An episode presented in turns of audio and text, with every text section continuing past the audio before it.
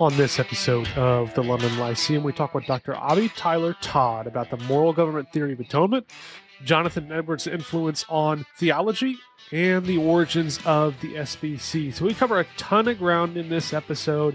You're going to hear about who Jonathan Edwards is and what kind of influence he had, especially on early Southern Baptists, why many of the SBC founders ended up rejecting penal substitutionary atonement, and is the issue of penal substitutionary atonement connected with some of those SBC leaders rejecting the creeds? We're going to cover topics like what is moral government theory uh, of the atonement, why did Baptists find this attractive, and tons more. It is so much fun. You're going to love this one. As always, if you have thoughts about the episode in particular or ideas for requests for the show in general, hit us up Twitter, Facebook, Instagram, or check us out at our website, thelondonlyceum.com. Now, for the only analytic, Baptist, and confessional podcast on the planet, we think this is going to get you thinking? Well, I'd like to welcome all of our listeners to another episode of the London Lyceum. I'm one of your hosts, Jordan Steffaniak. And I'm your co host, Brandon Askew. And we're a podcast that's dedicated to serious thinking for a serious church. We think, especially in the Baptist context, we need more serious thinkers. I think both Brandon and I grew up in contexts that did not almost villainize to some degree the the virtue of knowledge and wisdom. Not maybe not necessarily wisdom, but knowledge. Uh, it was almost seen as a, a negative thing that you wouldn't want to do because it would keep you from living a holy Christian life. But what we've wanted to do is say, no, it doesn't have to be that way. You can both be rigorous in your thinking and also generous and kind in your disposition, which is why we've singled out a couple of virtues that we really want to try to promote, which are uh, charity, curiosity, critical thinking, and cheerful confessionalism. So we want to meld these two things together and say, let's be serious about our thinking, but let's also be serious about our character and our own virtues. We think there are dispositions that should be displayed in our interactions with others, the others that we agree with and that we disagree with. Now, today I, we've got somebody who's on the podcast who is more closely aligned to us than than we sometimes have. Sometimes, you know, we have people who are completely all over the map theologically, but we have a Baptist today with us. So uh, this is like our sweet spot, our home. We have Obbie Tyler Todd, doctor, excuse me, who is a pastor in near where I grew up in Illinois now. So I'll let him introduce himself. Uh, you probably you might know of him because he's basically a publishing machine. Uh, I, am pretty sure every time I get on Twitter, there's a new article or book chapter or something coming out, and I'm like, wow, that looks fascinating. I must read that. Uh, but I'm pretty sure I read slower than you write. So I am excited to introduce you all. And we're gonna, man, the topic today is just it's going to be fun. So we're talking about Edwards, we're talking about the origins of the SBC, we're talking about moral government theory of atonement, all sorts of fun stuff. So this is going to be uh, an absolute delight. So Dr. Todd, before we jump in, for those who don't know you actually, give me a little bit of background on who you are and maybe what was it that made you interested in this particular area of study? I mean, you could have studied anything. Why study the historical theology of this period of Baptist life and before? Sure. Uh, well, thanks for having me. Uh, I love the show. I, have I've listened to, I don't know if about every episode, but I've, I've listened to most of them, I, I believe. Um, so thanks for the invite. Uh, my name is Obbie Tyler Todd, and I go by the middle name not because I'm being pretentious, uh, but because I'm the third Obbie in my family. Um, and so there's there's an Obbie Dale Todd about two hours down the road, uh, and all of his former football players always Facebook message me thinking that that I'm him. Um, and so finally, I just stuck the Tyler next to my name, hoping that they wouldn't be confused with my granddad or my dad. Uh, I'm a pastor in Marion, Illinois, uh, Third Baptist Church. Not first, not second, but third. Uh, some people, pe- some people think that's funny. Although Richard Fuller, I just found this out the other day, the third president of the Southern Baptist Convention, I believe, uh, was pastor of Seventh Baptist Church of Baltimore. Uh, that's the highest I've ever heard.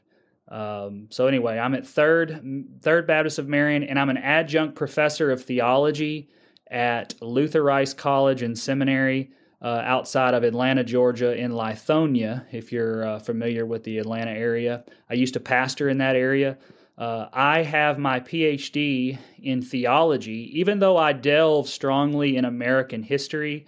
Uh, my background is theology, and so uh, I get I'm technically a teacher in theology. Um, as I've found, uh, I kind of get to go and swap back in both worlds. When I'm around you guys, I think I feel like a history guy because you guys are like super theology.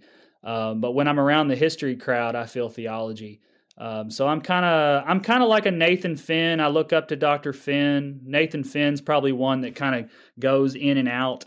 Uh, so am I. I to your to your other question, uh, Tom Nettles is the one who kind of set me off on the trajectory of Edwards. I would say he's another historical theologian uh, at Southern. I did not get. I did not write a dissertation for my THM. Um, I'm not sure why, in hindsight. Uh, but at Southern, I got my THM, and I uh, I took some classes under Dr. Nettles. I took two Edwards classes, uh, and I was also formed by Michael Haykin. So I'm a Michael Haykin Nettles product. Um, I think I get uh, a lot of my Fuller emphasis from Haykin naturally. Fuller was pulling me to the to across the pond, and uh, you might say that Dr. Nettles was trying to keep me in America. Um, and so I ultimately I wrote on Fuller, and Fuller made his way into my dissertation, but my dissertation inevitably was with Richard Furman, who uh, Dr. Nettles planted into my brain. Uh, I I feel like when I'm describing my dissertation and my education, I, I, I describe it like Paul describes his coming to the gospel. Um, I'm one untimely born. Uh, I was not raised Baptist, um, and I actually pastored my first church in a Christian church, uh, which is really heavy, really prevalent where I'm from in Western Kentucky. Um, and also, I would say that I, you know, I, I went, I felt like a, a kind of a salmon going downstream. Everybody was kind of trying to go from New Orleans to Southern, and I actually left Southern to go to New Orleans. Um, and so uh, once you could you could say that Haykin and Nettles put the uh, love of Edwardsian theology in me, and then I just kind of went hog wild and studied um, that at New Orleans under uh, Adam Harwood. So, as we've already mentioned, we're going to be talking about Jonathan Edwards and his influence on early Southern Baptists. Let's start with I, I feel like 99% of our listeners are going to know a fair amount about Jonathan Edwards, but let's start with just a brief who is Jonathan Edwards, and then you can go into um, his influence on the early Southern Baptists. Uh, Jonathan Edwards was a Puritan theologian, uh, often called America's theologian just for his titanic influence in 200 years of, uh, 300 years of church history.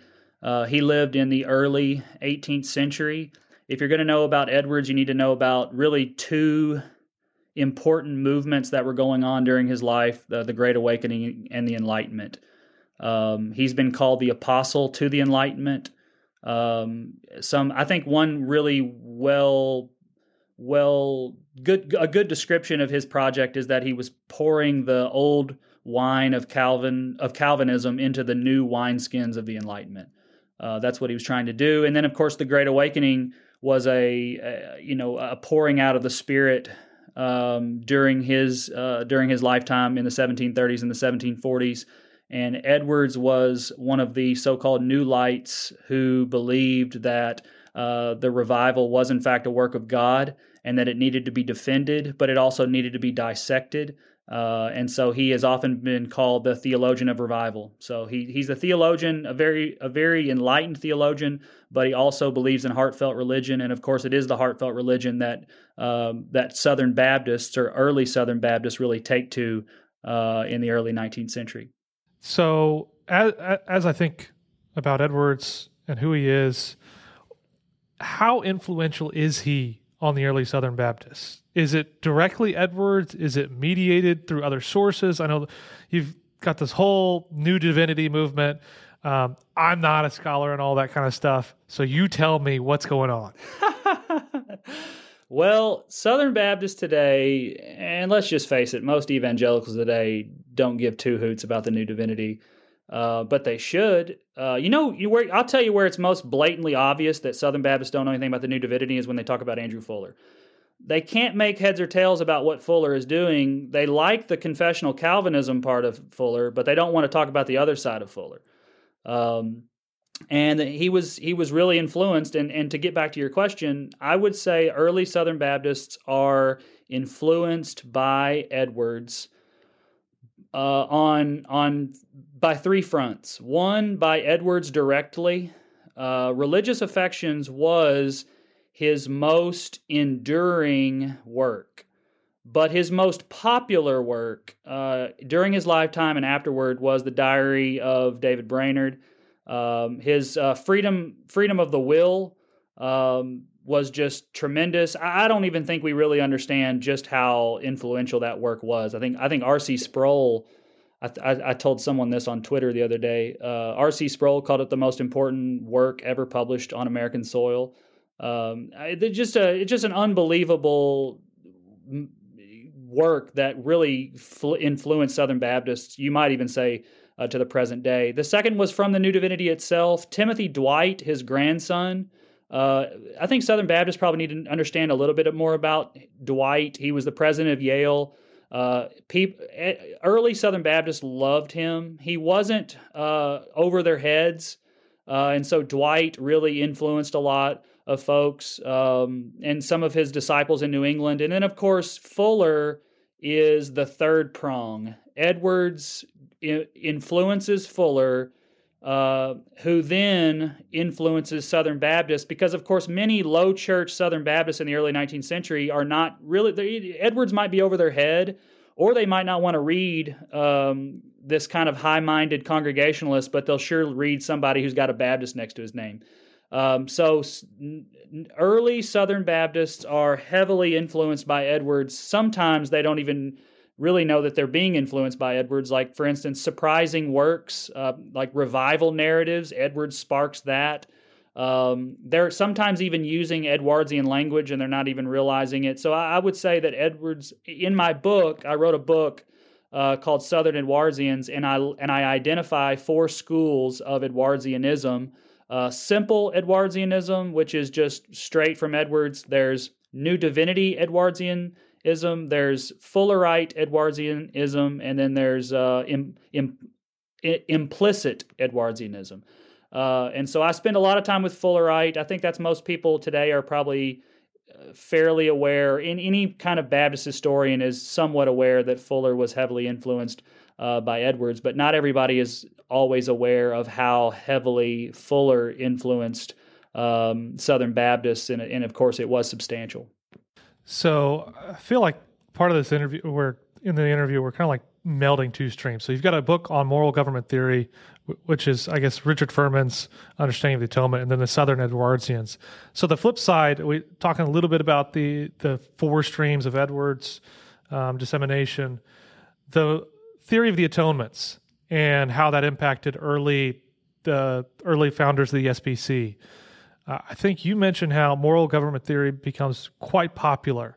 So, why is it that they found this theory of the atonement attractive? So, maybe before you answer that, just give me a you know 10 second definition of moral government versus penal substitutionary atonement, which I assume if you're listening today, if you're a Southern Baptist, you probably affirm some version of penal substitutionary atonement or at least understand what it is. But I don't know if you know what moral government theory is. Yeah, so I did my dissertation on Richard Furman because he kind of blended those theories, but that was actually the, the my book. I actually wrote an entire book on just the moral governmental theory, and I define the theory, and I need to read it because I, one, I spent a lot of time on it, um, and two, uh, you just gotta. It's it's really technical, and you have to understand it if you're going to understand what early Southern Baptists believed. And I would go ahead and say you need to understand moral governmental theory if you understand if if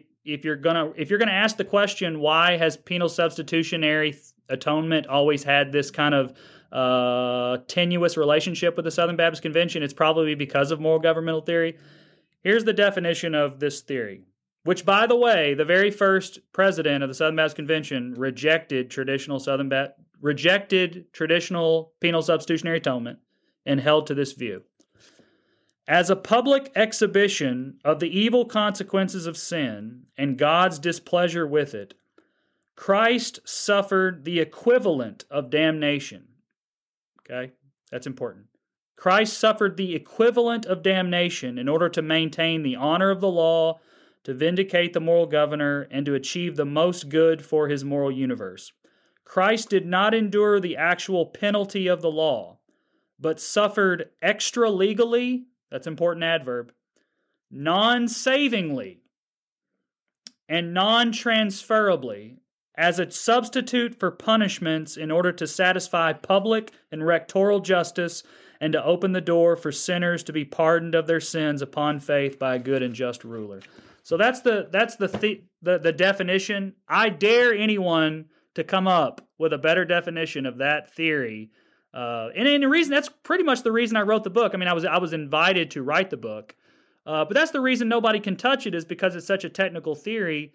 Um, but there are different versions of it. But one of the things I found that was so appealing to early Southern Baptists is it's a very preachable theory. And you might kind of shake your head at that and go, well, that sounds like a really technical theory. I don't know how then in the world that could be preachable.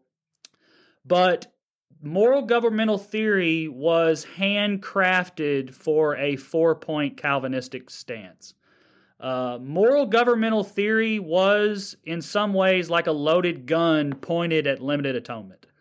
Um, it was crafted, and I use that word crafted because it was a very, I mean, it, they were taking Edwards's ideas and making their own version of it, and it really took off. If you if you ever talk about the second awake, the second Great Awakening is,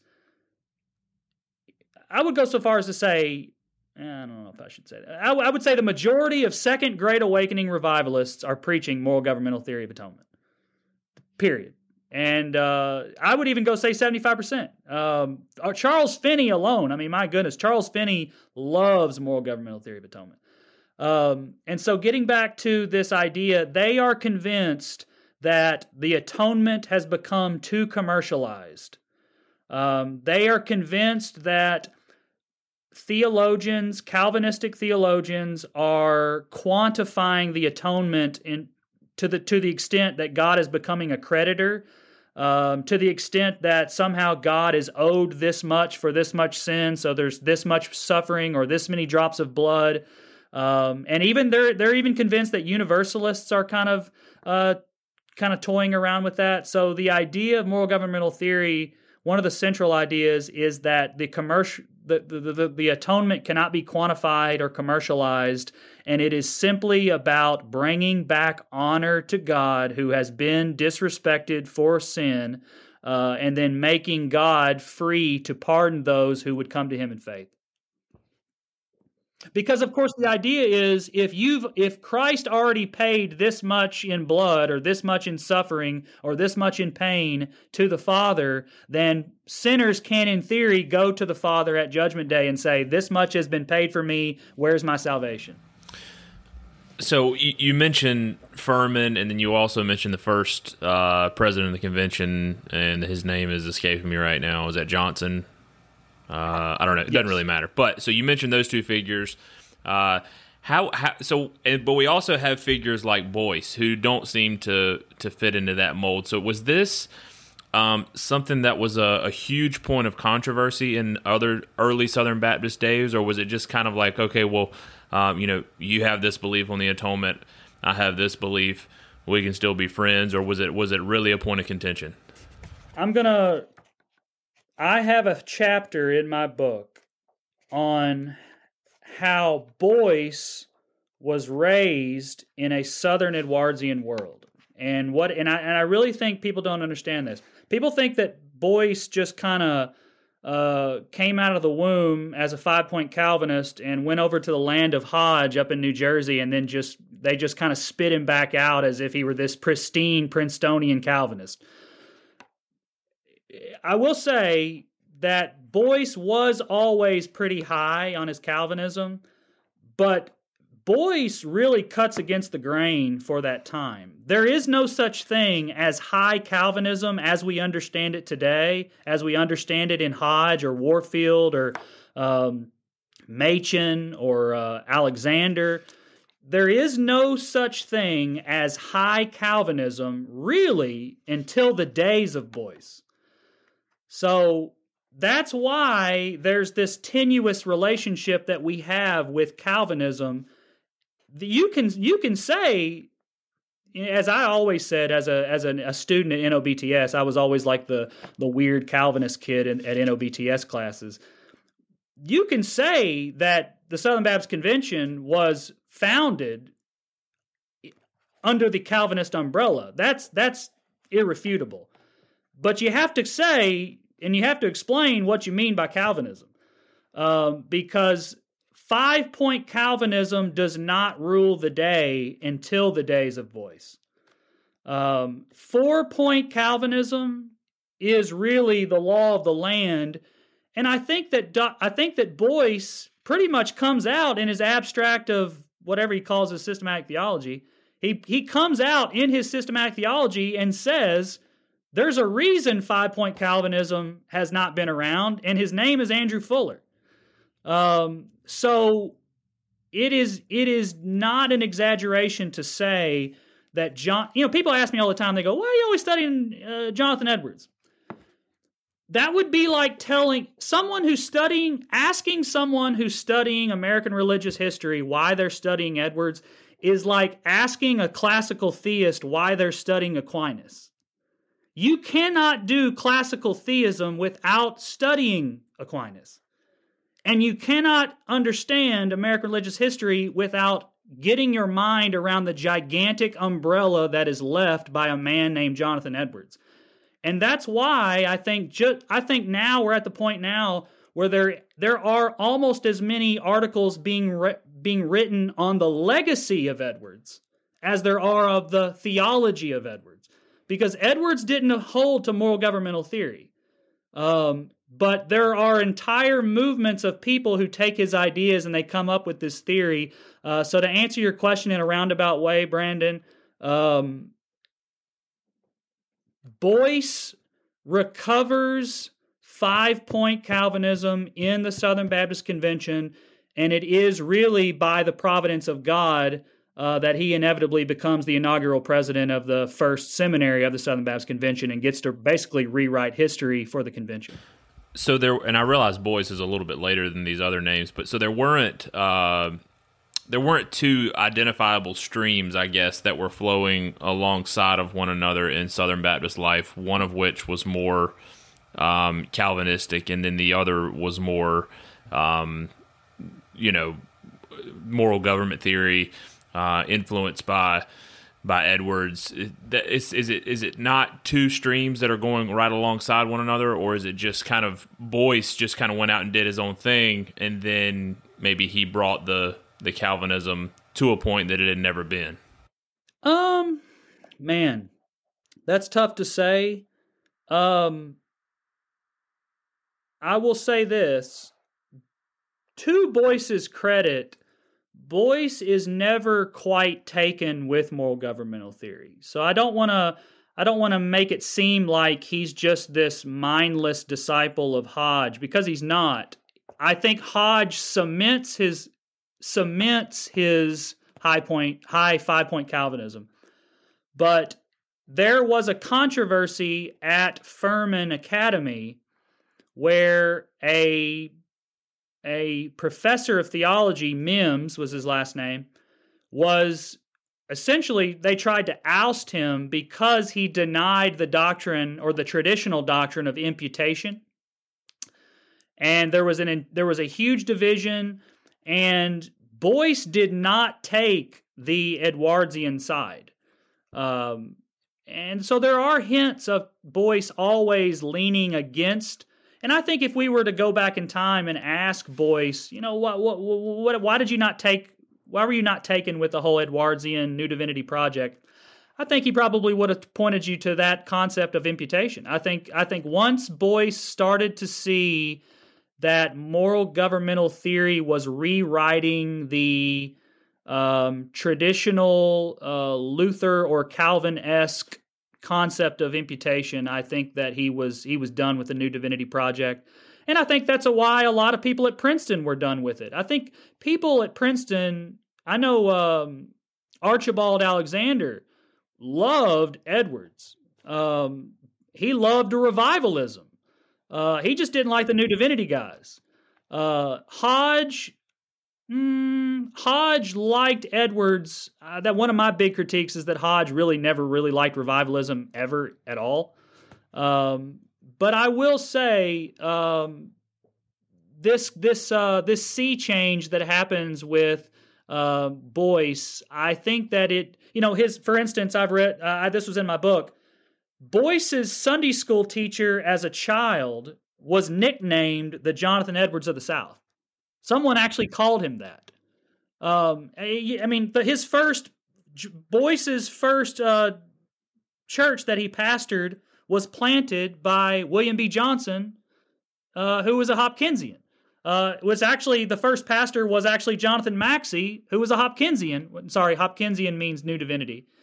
Um, so it's actually amazing that it is it is a it is by God's providence that Boyce could come up and not have a little Edwardian flavor to him, considering how he was raised in South Carolina, where seemingly every leader who taught him uh, was imbued with a little bit of Edwardian theology, and the fact that he comes out as a Hodgian um, is really remarkable. So Boyce does really always have this kind of um, confessional, high five point Calvinistic stance, um, and so he really does recover that uh, for the Southern Baptist Convention. The problem, though, is when we talk about the founders, people today talk about the founders, they go, "We need to go back to the founders of the Southern Baptist Convention. That's where we really need to go." And then we need to go back to Boyce. And then and then there's like a whole host of Southern Baptists who are like, "Founders, Boyce. Boyce isn't a founder."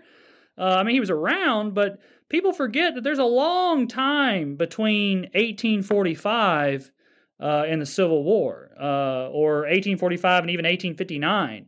Um, there are a lot of people. Basil Manley Sr. I mean, Richard Fuller, uh, W. T. Brantley. I mean, you got a you've got a ton of Southern Baptists who predate Boyce, and I think, as I, I might have said, I'm not sure, but there is a Calvinistic umbrella over the Southern Baptist Convention always in the 19th century. It's just the question is which kind of Calvinism is it? So there is a sea change, so to speak, that happens with Boyce. Um, but you know, even uh, even uh, Basil Manley Jr., who writes the Abstract of Principles with Boyce at Southern Seminary, uh, he was converted by reading uh, Edwards. Uh, he was actually converted by reading Edwards. I mean, so you just Edwards's legacy continues even at the seminary. And then you got John Dagg. I mean, we're not even going to. I am amazed that I am the only person other than maybe Greg Wills, maybe Tom Nettles. Other than a group of people, I feel like I'm the f- only one to go, wait a minute, John Dagg is just you know how we always make fun of uh, John Piper for just regurgitating Edwards? That is exactly what John Dagg was doing. John, if you read Manual Theology and you read Boyce, they are nothing alike. John Dagg, we know, I think we all go, we need to get back to Dagg and Boyce. Well, which one is it? Because they're, they're, they're nothing alike. Dagg's is great and Boyce's is great. But Dagg is just pulling Edwards left and right. The thing is, he just never cites Edwards. And the reason he doesn't do that is because he doesn't cite anybody. Dagg really believed in a kind of a simple theology, um, or just kind of you know going to the scriptures. Um, but my point is, Boyce is constantly surrounded by men who are heavily influenced by the ideas of Edwards and the Edwardians, uh, and I would say Boyce is influenced as well. Um, but Boyce does have this consistent tendency toward Princetonian Calvinism that his uh, predecessors and his contemporaries do not.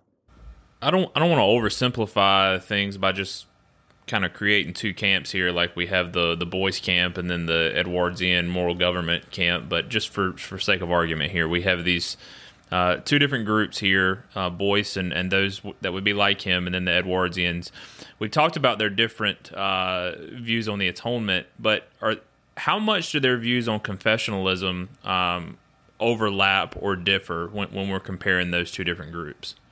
Sure.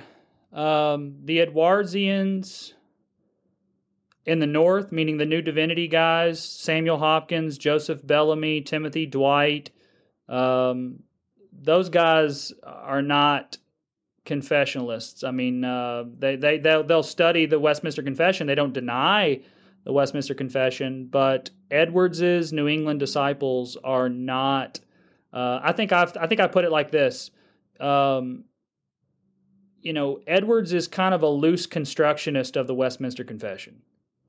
Um, he's not, you know, uh, in my book, I talk about Robert Louis Dabney, uh, the Southern Presbyterian, if y'all know anything about him.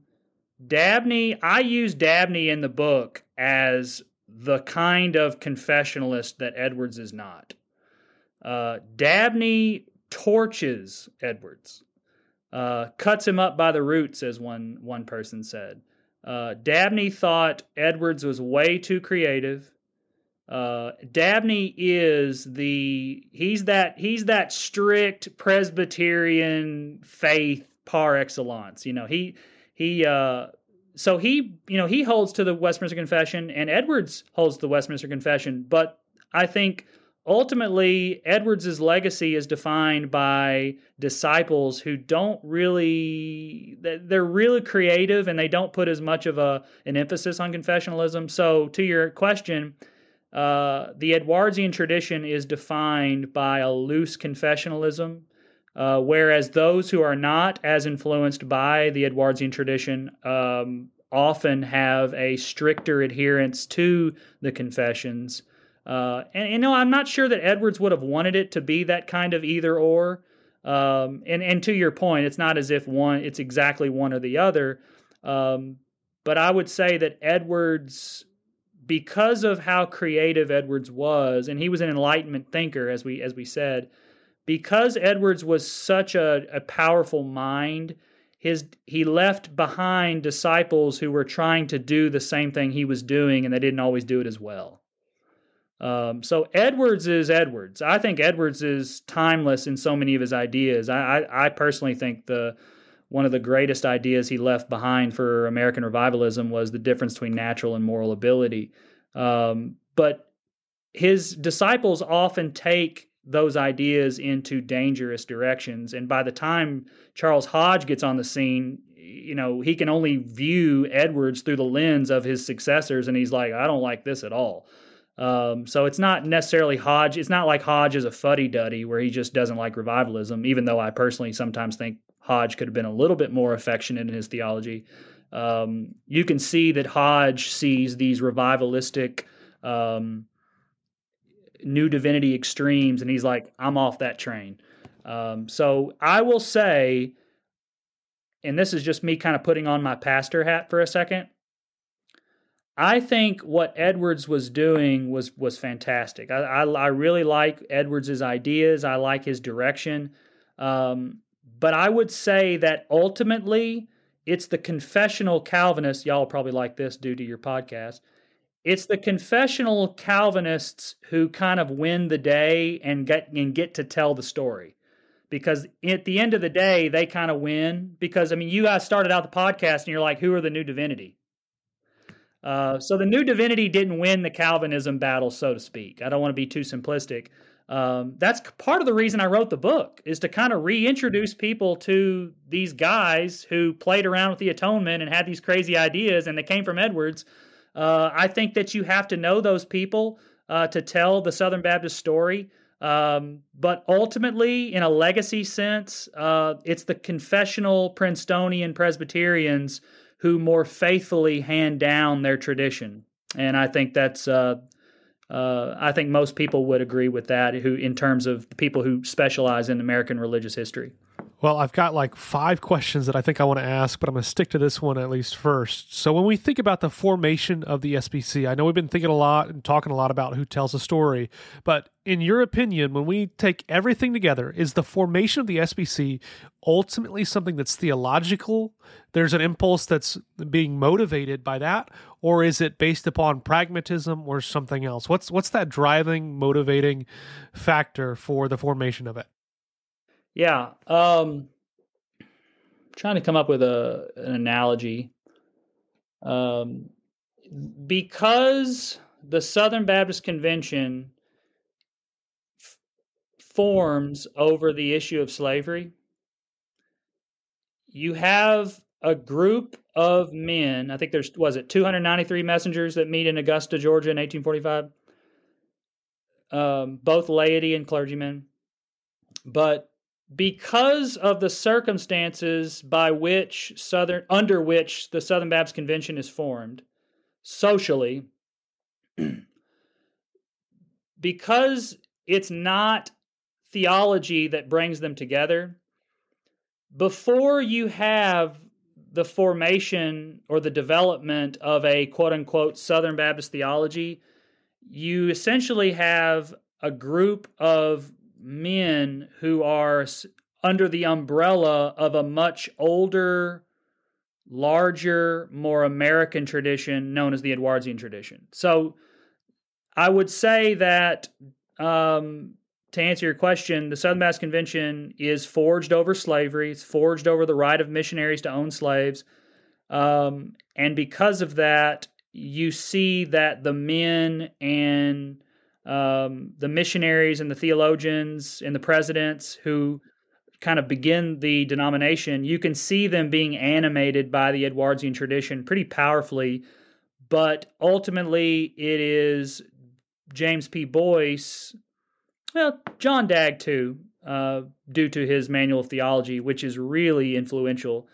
But you can see that Boyce has a unique opportunity just simply by virtue of when he lived and by the Civil War and by the power of his own mind, Boyce has an opportunity with the founding of Southern Seminary to essentially get to determine the tra- the theological trajectory of the entire denomination. That's essentially what happens. Now, going back to the atonement, especially moral government theory of atonement, does the acceptance of that and other variations of the atonement end up fueling a sort of anti-creedalism in Baptist life? Is or is this connected to other historical movements, whether that's the Campbellites or something else? I mean, I'm not a historian; I don't have my timeline straight, so that's probably 100 years later or something.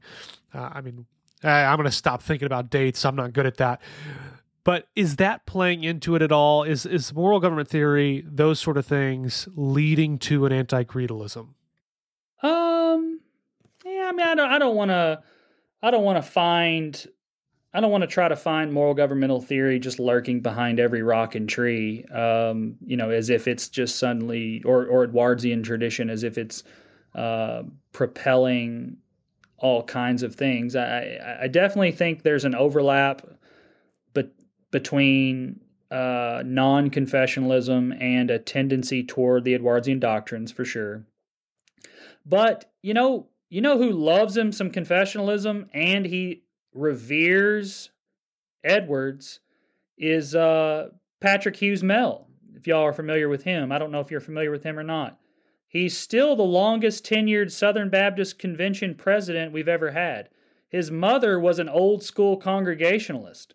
Um, Mell loves slavery, loves the doctrine of providence, loves the Westminster Confession, and loves Edwards. Um, so there are men who profoundly shape the Southern Baptist Convention who are contemporaries of Boyce uh, who are proving that, you know, look, just as Boyce loved confessions and had his own ideas, there were people who are able to hold confessionalism um, and uh, and Edwardsian ideas together. And even before the uh, the Southern Baptist Convention, Richard Furman kind of does that.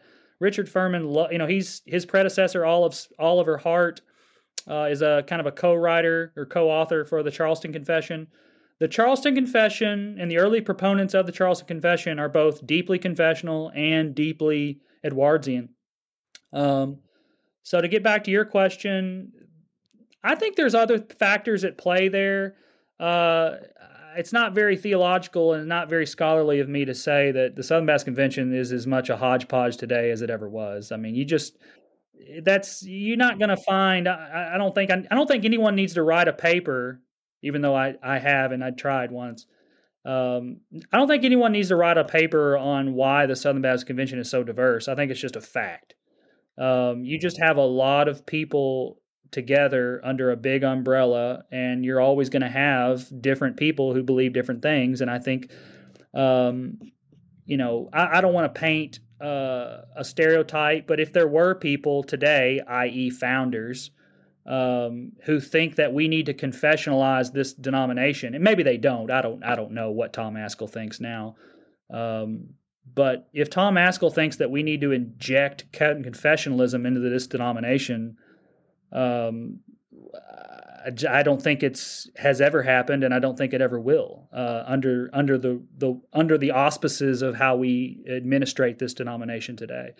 Um, so, uh, you know, there the all, all I will say is this: there is a consistent pattern in early Southern Baptist life for those who adhere to Edwardsian doctrines to also be loose in their interpretation of confessions. Uh, but, you know, RBC Howell, RBC Howell, if y'all know him, he was he's big bat. I don't think you do, but you, you guys are you guys are like maybe. Um, he was a big Baptist. I know the name. Okay, uh, he was a big Baptist at First Baptist Nashville. He was a big proponent of missionaries. Um, anyway, he was a big Edwardsian. He loved Timothy Dwight. Um, and uh, he was somewhat confessional, I think. Um, so anyway, there's the the the conf- the tendence, the, the legacy that Edwards leaves behind in the Submass Convention is is so big that you know many books could be written. Um, but I do think that um, I think that ultimately his uh, the Edwardsian tradition and Edwardsian ideas are passed down, and they they evolve so um, they evolve into things that their their original proponents never I- imagined. Um, and so there are men. I mean, Charles Finney. Do you think do you think Edwards would have ever claimed Charles Finney? And yet Charles Finney's walking around going, Edwards would love this, and everyone's going. Um, so I mean, that's just kind of what we do today sometimes with our heroes. But you know, ultimately, Edwards would have just like cowered and tried to hide behind a tree if he saw what Edwards was doing under the name of Edwards. Um, and I think that's just what happens when you play around with ideas and you get to uh, you get to hey, and I'm telling you, analytic guys, this is a this is this is a word to you analytic theologians, okay? Edwards was right to make distinctions. He was right to make to distinguish. He was right to see the difference between natural and moral ability. He was right to define further what we meant by freedom of the will. He was right to, to, to kind of uh, try to capture God's providence a little better so that we're not fatalists. Edwards was right to do all of those things. The problem was uh, he could not, beyond the grave, once he was dead, he had no power to see where those ideas would go. So the question today for anal- the analytic theology movement is not always are you right today and I think it's it's how are you going to stay orthodox and hold those ideas in tension with uh, the faith once delivered to the saints. And I think your response to that would probably be that's why you're both confessional and analytic. Um, and that's right. And I just I would say that my my my suspicion is not of what analytic theology is today. My suspicion and my my hesitancy is what analytic theology will be tomorrow. We got a mini sermon there. That's that's good. All right. I have one final thing I want to ask you before we land the plane uh, on book recommendations. So I feel like most of the Baptist stuff that we've done on the podcast so far has really revolved around English Baptist. Um, so we've we've done a lot of book recommendations uh, when it comes to English Baptist. But as somebody who's been immersed in American Baptist history, what are your three? Just give me your three favorite books from American Baptist history uh, as just a fan, not even necessarily uh, as a scholar. Just for somebody that a pastor or a layperson that you think they'd really enjoy. Um, I would, I would suggest you know which which book I just read recently was uh, "Plain Theology for Plain People" uh, by Boothe. Um, I, I, really like that, and he's got he's playing around with moral government too. Um, there is somebody who's writing uh, a dissertation right now, or trying to, and in that dissertation, they're um, they're trying to see whether Boothe was influenced by John Dagg. Um, and that's the second one I would maybe recommend John Dagg. Some people would say, well, you can't really recommend him because of his views on slavery. Um, but you know, I would say I would still recommend Manual Theology. I think it's a great a great work. I think it's very plain. Uh, Mark Dever, uh, maybe 20 years ago, said that it was a you know sublime theology. Um, John Leland's uh, Rights of Conscience Inalienable. Uh, if you're looking at religious liberty, it's still a timeless work. Uh, Isaac Backus's The Truth Will Prevail. Um, there's just a lot written today that written by Baptists in the 18th and 19th centuries, um, and that that I would recommend. But you know, I would say this: Michael Haykin has left behind a legacy of. I mean, you talk about me publishing. My goodness, I feel like when I wake up tomorrow, he will have published another book. Michael Haykin publishes like a like a, a wild man, um, and he's he's editing books. You know, he just edits books, and somehow sometimes I'm like, this. How does he? You know, he's just like he's writing, he's editing. But I think one thing we'll look back at Michael Haykin and see is that he didn't just write, but also kind of found a way to capture our interest in English Baptists. Uh, he he kind of took us over the pond and, and said, "Hey, look at what these Baptists did," or, or you know. Uh, and I will say this: I, I, think that it's great to read English Baptists, and I also think that right now we're we're looking at America and slavery, and we're kind of going, you know what? I don't know if these I don't know if these works of theology are safe anymore. Um, but I would, as someone who dabbles in American religious history, I would have to say there are still great works written by men of God who were blind, fallen men. Uh, and I think that we can still recover precious theological truths from them. I just think in God's providence, He is showing us that we have to always um, we as always have to read fallen men of God uh, through the prism of Scripture. And uh, so, uh, to your question, I think there's a lot of works I could I could go on, um, but I think that we should not simply overlook 17th and or sorry 18th and 19th century Baptists just because there was slavery at that time. I think there were a lot of men of God who produced a lot of sublime works of scripture uh, or, or uh, of theology, uh, but we should still be reminded that we can we can glean wisdom from them as long as we understand that we can't just take everything they said wholesale just because they had uh, Calvinist or Baptist next to their name. Well, man, this has been a, a, ton of fun, and I think all of our Baptist history nerds, or just the history nerds in general, who listen to the show, are going to have a ton of stuff that they enjoyed about this and want you to come back on and talk for three more hours about all the nuances of the, the historical beginnings of the Southern Baptist Convention. Because, I mean, whether you're Baptist or not, it, this has a, a, tremendous impact on how we see the world today. So I think it's fascinating.